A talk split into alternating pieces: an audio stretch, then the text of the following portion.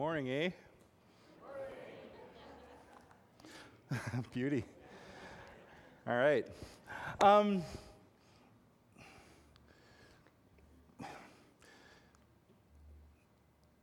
I, I feel for the Bennetts.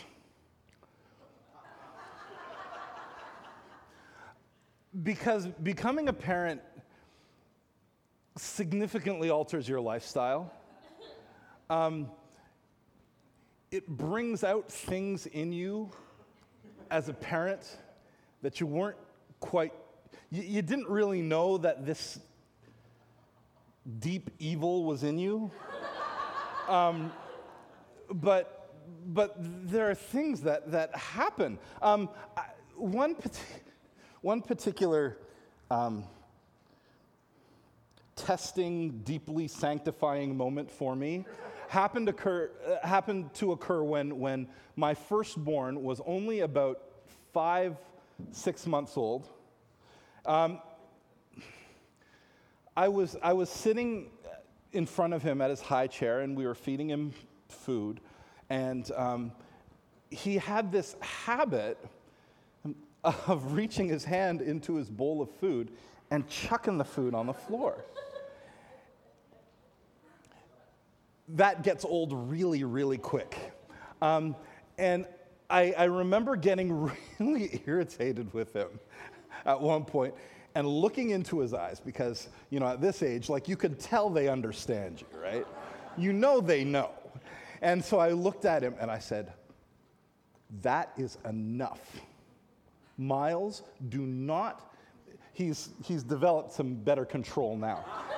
but, uh, but at that time, Miles, do not throw your food on the floor. And he could tell by my eyes and by my tone of voice, if nothing else, that this was serious.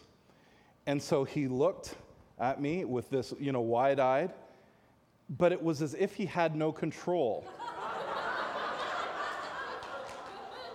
with this look on his face that was almost like, sorry, dad, there's nothing that can be done. He, he threw his food on the floor again. And I just, I had to stand up and, and walk away. And, and when I called my mother looking for sympathy,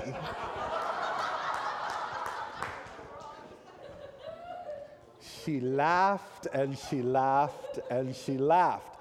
And she said to, me that, that when I was a kid, I was just like that and that I did exactly the same kind of things. I seem to recall the expression, um, chickens coming home to roost being used in that, in that conversation. And I got to tell you, I have no recollection of ever doing that. I can't imagine that I would ever be, behave in such a rude and uncouth manner, so steeped in original sin as to do that kind of thing. However, I suppose the possibility is that it may have happened. And I'll tell you something else, too. Um, so often, I find it so altogether easy to look at the sins and the indiscretions of you know, the disciples in the New Testament or of the Israelites in the Old Testament, and I think to myself, what a bunch of knuckleheads. Like, what are they, what are they thinking? God has told them exactly what to do or exactly what not to do, and immediately they go out and do the opposite. God's telling them, listen, don't throw your food on the floor. And the Israelites go, You know, it's like they can't help themselves. And yet, when I objectively take the time to look at my own life, or if I allow the Holy Spirit to illumine me, I find that I am capable of doing exactly the same things. I'm going to read a, a passage uh, from Jeremiah chapter 9, chapter 6, rather, starting at verse 9. Um, if you'd like to borrow a Bible, we've got some that you can borrow there at the back. You just sort of raise your hand, and an usher will, will hook you up. Um, but for now, um, yeah, I'm, I'm going to read this. So if you want to ignore everything else, if you want to take a nap afterwards, fine. But for the next couple of minutes, pay close attention um, this is the word of the Lord, okay? I, in fact, I'd invite you to stand as I read. So, this is uh, Jeremiah chapter 6. I'm going to begin reading at verse 9. this is what the Lord Almighty says Let them glean the remnant of Israel as thoroughly as a vine. Pass your hand over the branches again, like one gathering grapes. To whom can I speak and give warning? Who will listen to me?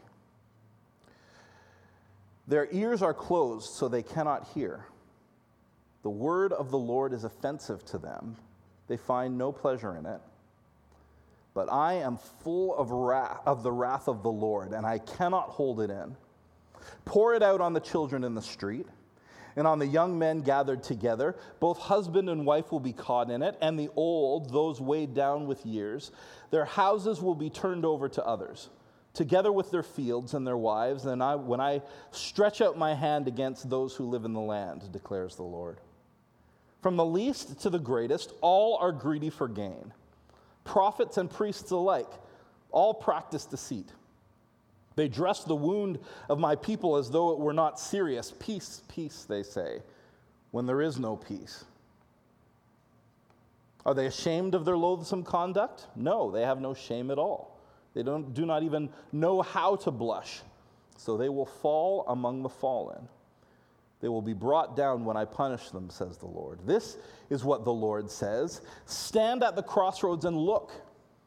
Ask for the ancient paths.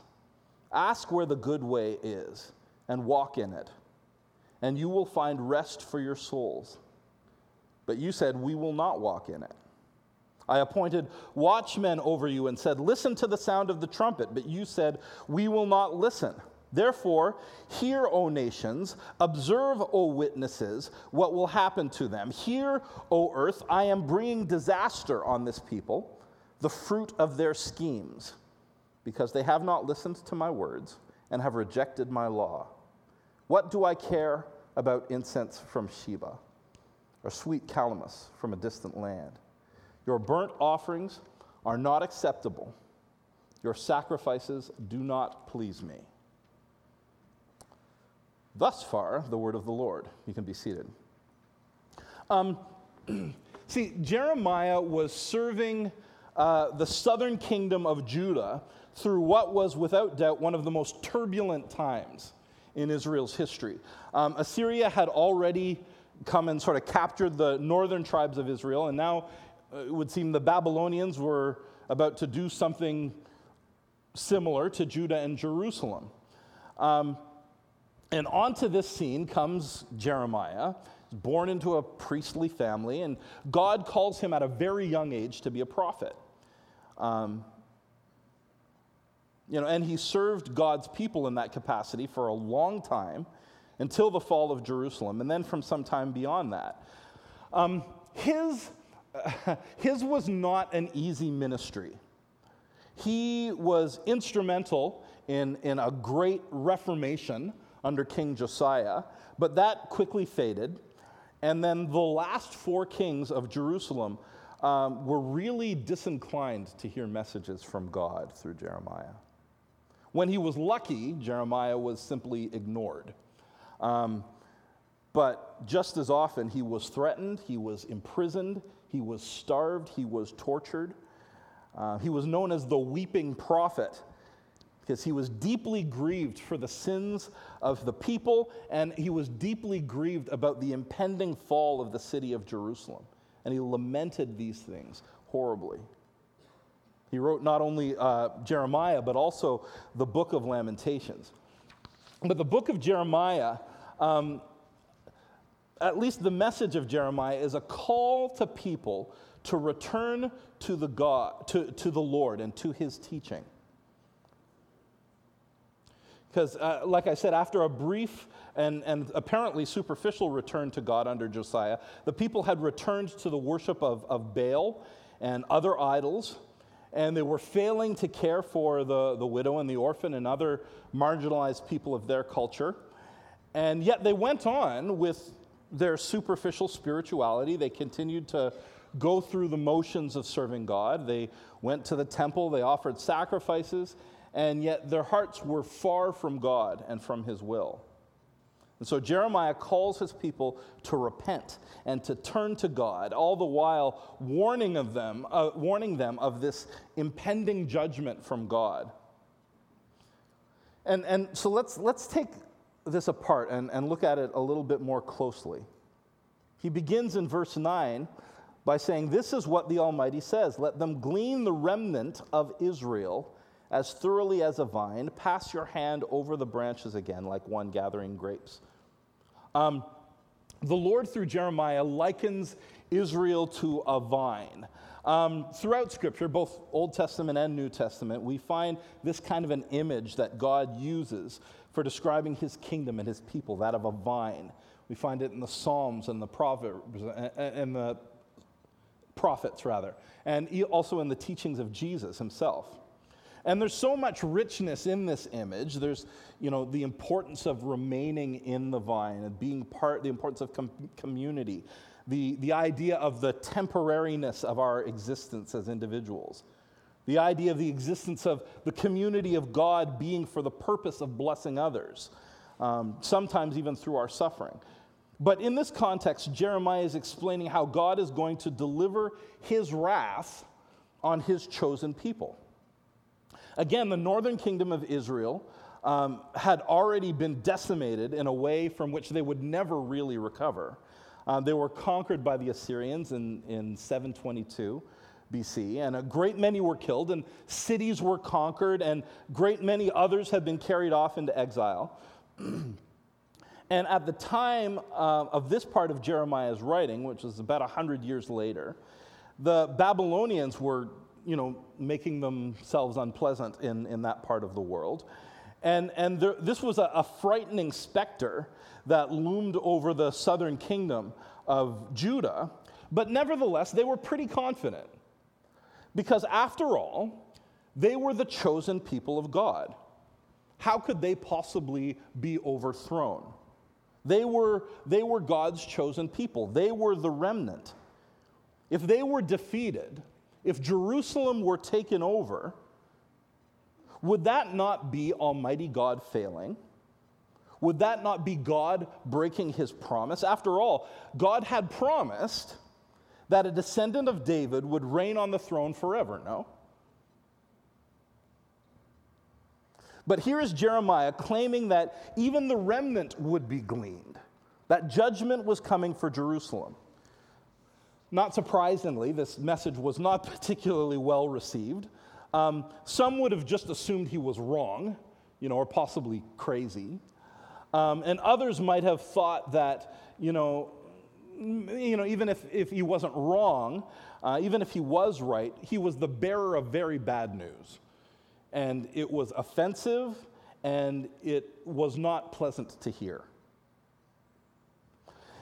Verse 10 to whom can I speak and give warning? Who will listen to me? Their ears are closed, so they cannot hear. The word of the Lord is offensive to them, they find no pleasure in it. Again, it would seem that God is ever willing to, to help his people, to correct his people. However, they were intent, it seems, on not hearing him.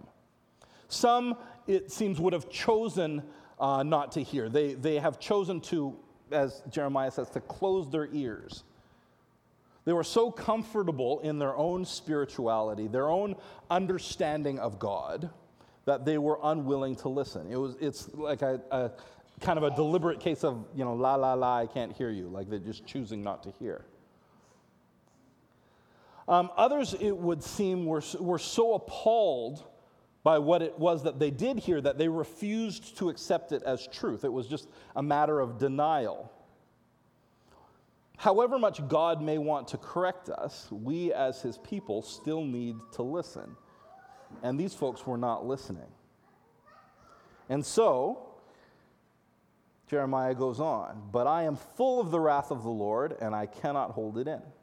Pour it out on the children in the street and on the young man gathered together. Both husband and wife will be caught in it, and the old, those weighed down in years. Their houses will be turned over to others, together with their fields and their wives, when I stretch out my hand against those who live in the land, declares the Lord. Um, not going to go too deep into the question of, of matter of God's wrath, God's punishment um, as an expression of his grace, just because Derwin went into it rather thoroughly just a couple of weeks ago. Um, if you have any questions, you can ask me. Uh, but, but for now, let it suffice to say this. So great and ardent is God's love toward us that God has this incredibly strong, almost visceral response to anything that would threaten to rob us of right relationship with Him. And that is sin. That's what God wants to correct and to bring out of us, to, to take out of us. So much so that in this case, even children and elderly, usual, usually special recipients of God's forbearance and mercy, are not going to be spared. Because as you know, such is the nature of sin that sometimes even those who are innocent get caught in the swirl and torment of it, which is one of the reasons I would imagine God hates it so much. Then in verse 13, from the least to the greatest, all are greedy for gain. Pre- prophets and priests alike, all practice deceit.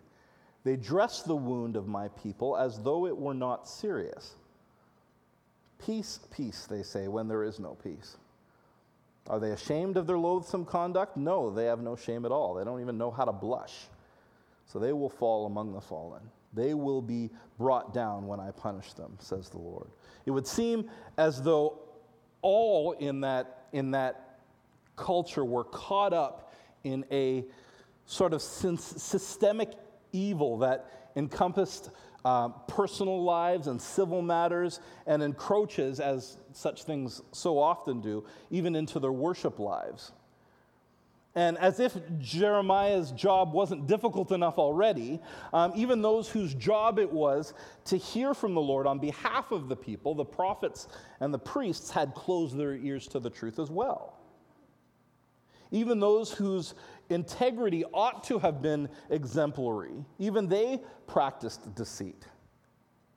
And even if they were themselves aware of the problem, they found it a lot easier to minimize the problem, to ignore God's warning, and to tell people that things weren't really so bad. You know, to offer sacrifice and to ask for forgiveness, yes, but to fail to actually call people to actual honest to goodness holiness. What's more, they make no apology for their conduct and for their leading people astray. And God, through Jeremiah, makes it clear that they too are going to be held responsible for their shirking of their responsibility in this, in this regard. In verse 16, this is what the Lord says Stand at the crossroads and look. Ask for the ancient paths. Ask where the good way is and walk in it. And you will find rest for your souls. But you said, We will not walk in it. I appointed watchmen over you and said, Listen to the sound of the trumpet. But you said, We will not listen. Yet again, here it is God's call to his people to repent. Even as his wrath is about to be revealed, he urges his people to return to him. Note, too, that, the, that these, aren't, these aren't the other nations to whom this message is sent, this message of repentance, but rather it's to God's chosen people. You know, as the scripture says, and in, as, as Peter says in, in uh, his second epistle, chapter 3, he says that God's desire is not that any would perish, but that all might come to repentance. And so, God, he, he longs for his people to return to him, and in doing so, to, to find rest for their souls. He's done this over and over through the prophets through his true prophets. But alas, again, the people have stopped their ears and they will not listen. So, so therefore, hear, O nations, observe, O witnesses, what will happen to them. Hear, O earth, I am bringing disaster on this people, the fruit of their schemes, because they would not listen to my words. They have rejected my law. What do I care about incense from Sheba? or sweet calamus from a different land. Your burnt offerings are not acceptable. Your sacrifices do not please me. So then Jeremiah tells again of what will happen, calling all of creation to bear witness.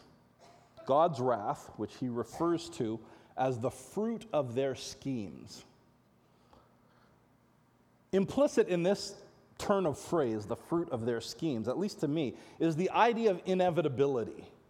Right? There's this sense that, that although God is in many ways orchestrating the eventual Babylon overthrow of Jerusalem, um, Jerusalem's destruction is in some ways just a natural consequence of the people's disobedience. It's as though the sowing of injustice and disobedience um, necessarily results in the reaping of unrest and pain and destruction.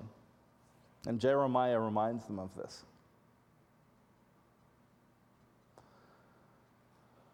Um, we've got some time, so in a, a few minutes, I, will i think I'll just open it up for some, some questions if you have any. But, but first, if you don't mind, a couple of, of observations.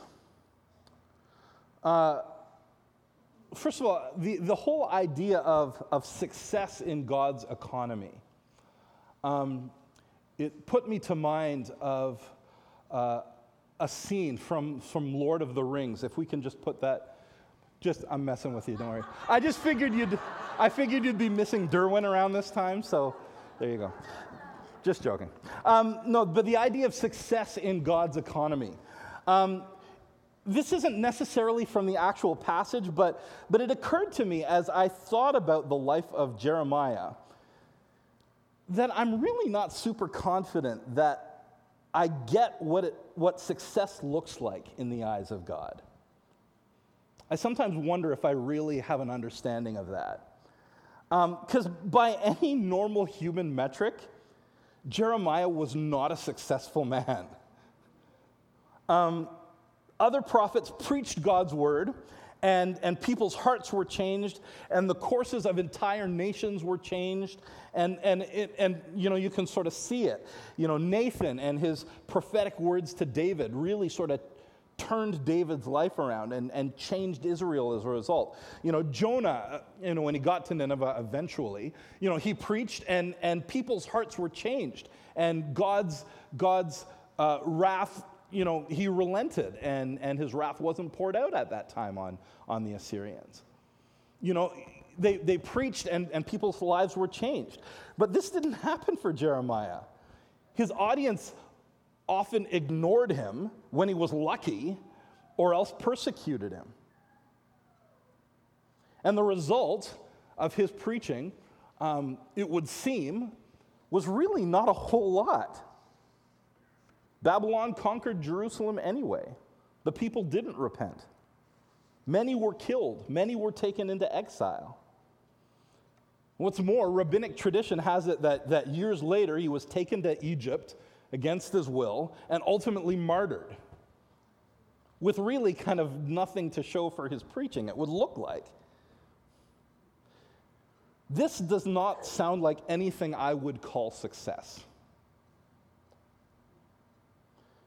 What he was, though, was faithful.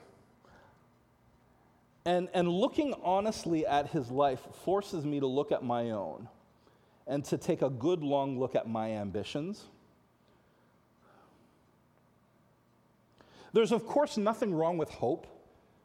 There's nothing wrong with wanting things. And, and what's more, I do believe that, that as followers of Jesus, we ought to be living with a sort of an expectation that God will work through us. But looking at the life of Jeremiah forces me. I, I, I have to ask myself even if things do not work out the way I want them to, even if my goals are unmet, even if God does not move or work in the way I think he should, will it be enough for me to have been faithful?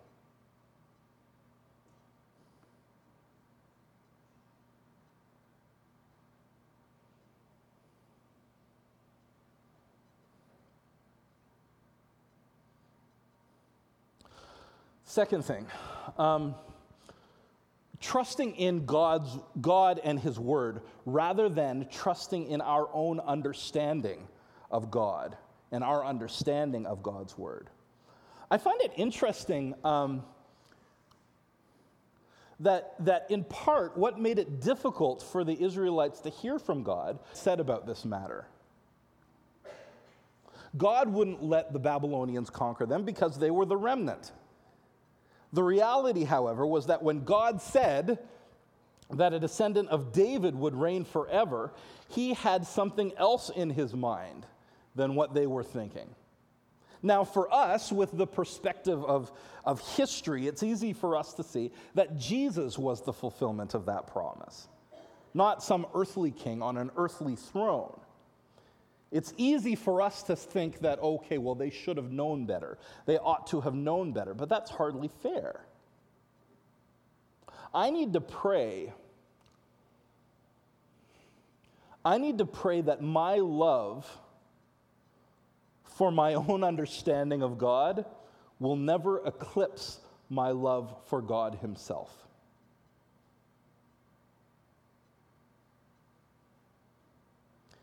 Does our commitment to our own ideas about God, does our commitment to our own tribe, does it sometimes amount to idolatry even?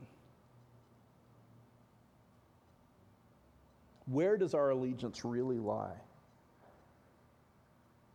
I think we need to be praying that it lies with God Himself and not to my own constructs of who God is.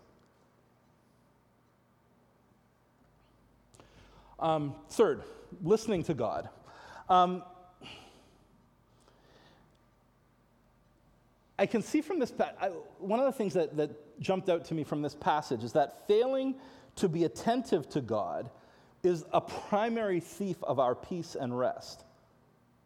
In verse 16, God says that walking uh, in the ancient paths, walking in the good way, is how we find rest. And I just know that for myself, so often I can make the mistake of thinking that peace is something that I can get by making things go my own way, by, by bending my world to my will. You know, that's how I can achieve sort of all is well with the worldness. That's how I can achieve rest and peace. But the truth is that true rest comes from subjugating my will to the will of God. That is the good way. And God knows us well. He and, and, and, and, and commands us to live according to His will in no small part because He knows that that is how we are wired to live. Even if it seems counterintuitive, that is the way that fits with our design. Therefore, our capacity to experience rest and peace is limited by our is, is limited can be limited by our capacity to hear from God and to obey Him well. If we can't hear Him, we can't experience the peace and the rest that He offers. Um, I was reminded of a, a story. There was a, a grossly apocryphal story. There was a, there was a, a, a jazz violinist named Joe Venuti. And um, well, that part is true. There was a jazz violinist named Joe Venuti. And for a while, I mean, he, he was one of the most popular jazz violinists out there at the time. But for a while, he kind of disappeared. And nobody knew really what happened to him. And um, one, of the, one of the stories that went on about what must have, there were all these stories that surfaced about what must have happened to Joe Venuti.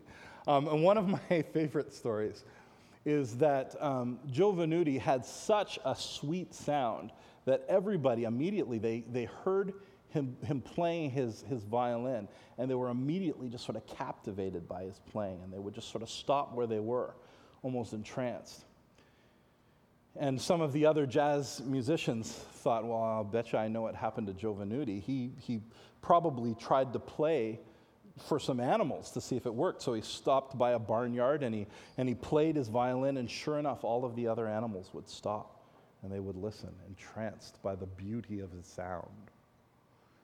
And Joe Venuti must have, th- he, he thought, well, if this works on farm animals, I bet you it works on wild animals too.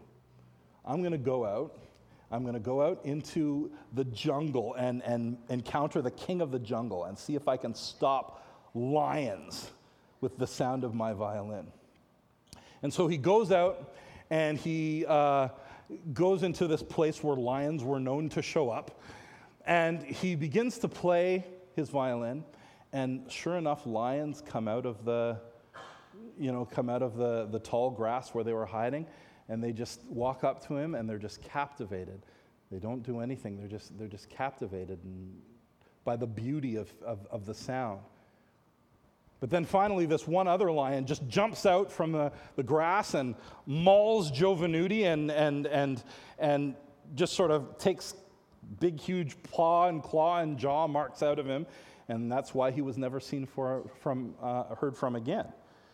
And the other lion said, What did you do that for? I was, I, was, I was listening to that music. I was really enjoying that music. And the other lion said, I'm sorry, what? That's one of my favorite explanations. But the idea being, it's, it's impossible to, uh, to, to hear, to, to, to know the rest and to know the peace unless you can hear. And we need to be people who are developing a capacity to hear from God. We go astray when we fail to hear um, that, w- that which would bring us true peace and rest. We can be like the Israelites, so caught up in our comfortable lives that we're unable to hear the voice of God. So busy with our, our lives, our, our work, our leisure, our relationships, our, our service for God, even. And, and all of these are good things, but, but we can be so busy with these things that we often miss the quiet voice of God that Elijah heard when God's voice wasn't in the, the wind, it wasn't in the earthquake, it wasn't in the fire, it was in the whisper. And we can get to a point where we're sort of, we've sort of, sort of mentally checked the truth of God box and, and put it aside. And, and in doing so, we can fail to hear the voice of God speaking to us afresh through Scripture, through wise friends, through nature, or, or through the promptings of His Spirit. We can also be so troubled by the fact that following Jesus actually makes demands of us that we, like the Israelites, are offended by God's word so that we will fail to listen. You know, sometimes we want a little bit of God, maybe because it seems like a little bit of spirituality ought to be part of making us rounded, well rounded people. But, you know, we don't want it to actually cramp our style. You know, in our modern world of, of ideological echo chambers, it can be easy to fall into comfortable patterns that demand very little of us, that allow us to sort of smugly look down our noses at others for not hearing from God well without allowing ourselves to be challenged by His call on our lives. However, the fact of the matter is that choosing to follow Jesus will completely rock you. It's no joke. And this is one of the reasons, actually, that we've undertaken this fasting initiative as, as a community that we're going to be doing over the next five months. Um, we want to be people who are pressing into God, who are pressing into knowing Him and hearing Him and, and responding to Him uh, in obedience. And, and that's one of the ways that we're trying to do that as a community. And by the way, if you're wanting to get involved with that, there's still lots of opportunities to, to, to get involved. You can talk to myself or you can talk to Simon. I think he's going to be at the, at the back in the foyer if you want to sign up, um, you know, you can do that either online on our website or, or at the back. But, but the, the, the point is that we want to be people who don't cling to our own comfort. We want to be people who hear and recognize the voice of God and who consistently and faithfully respond with an unequivocal obedience, regardless of the cost to us confident that as we do, we will know God's rest. Um, and so, as we come to the end here, I, I, I want to lead you in a, in a prayer of confession. Um, uh, but I think we'll find it on the screen. Um, I'll, I'll, read, I'll read some of it, and then there will be responses for you, and I'll just ask you to join in when those come. So let's, let's pray together. Eternal Father, Giver of light and grace, we have sinned against you and against our neighbors in what we have thought, in what we have said, in what we have done, through ignorance, through weakness, and through our own deliberate fault. Together, Lord, have mercy upon us. Forgive us for the cowardice that dares not face new truth. Forgive us for the laziness that is content with half truth. Forgive us for the arrogance that thinks it knows all truth. Christ, have mercy upon us. O God, we bring you our failure, our disappointment, our despair, our greed, our apathy, our idolatry, and misdirected passion. We turn away from these things, O God, and we turn to you.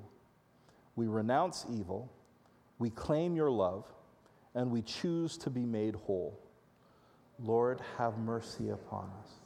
Let us in silence confess our own sins before Almighty God.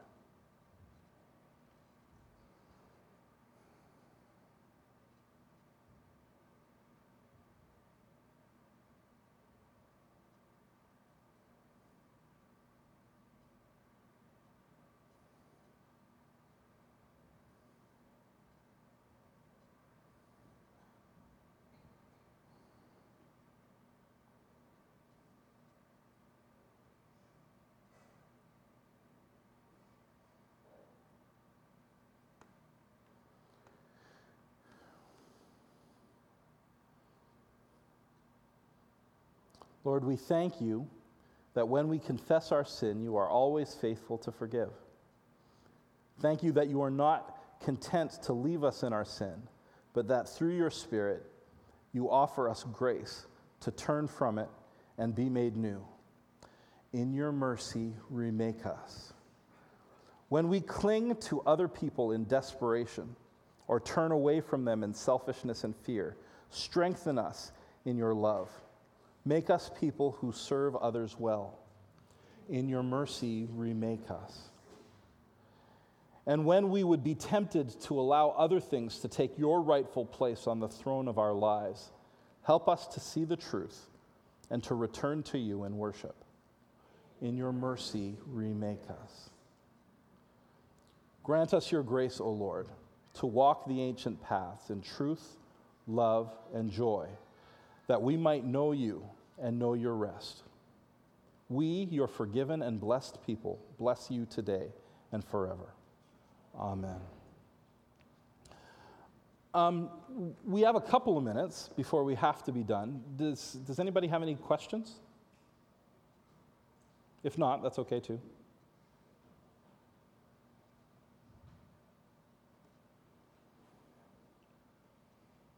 Cool. All right. Um, I'm going to invite the, the, the band to come on up, and we're going to we're gonna close in, in song. Um, we do. Lord, you are good, and your love endures forever. Make us people who hear your voice. Make us people who, who know the sound of their shepherd's voice. That our answer to you might always be, Yes, Lord, more of you. Yes, Lord, more of you. Yes, Lord, more of you. Amen.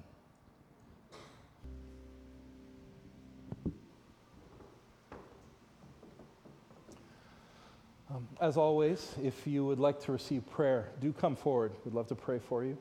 Um, refreshments are at the back too. And also remember, um, you can sign up to uh, get involved with our fasting initiative. That would be a great way to put into practice some of the things we've been talking about today. Um, but for now, receive the benediction. As you go from this place, may God grant you the grace to hear his voice, to walk the good way, and in doing so, to find and to enjoy his rest. In the name of the Father, and of the Son, and of the Holy Spirit. Amen. Be blessed.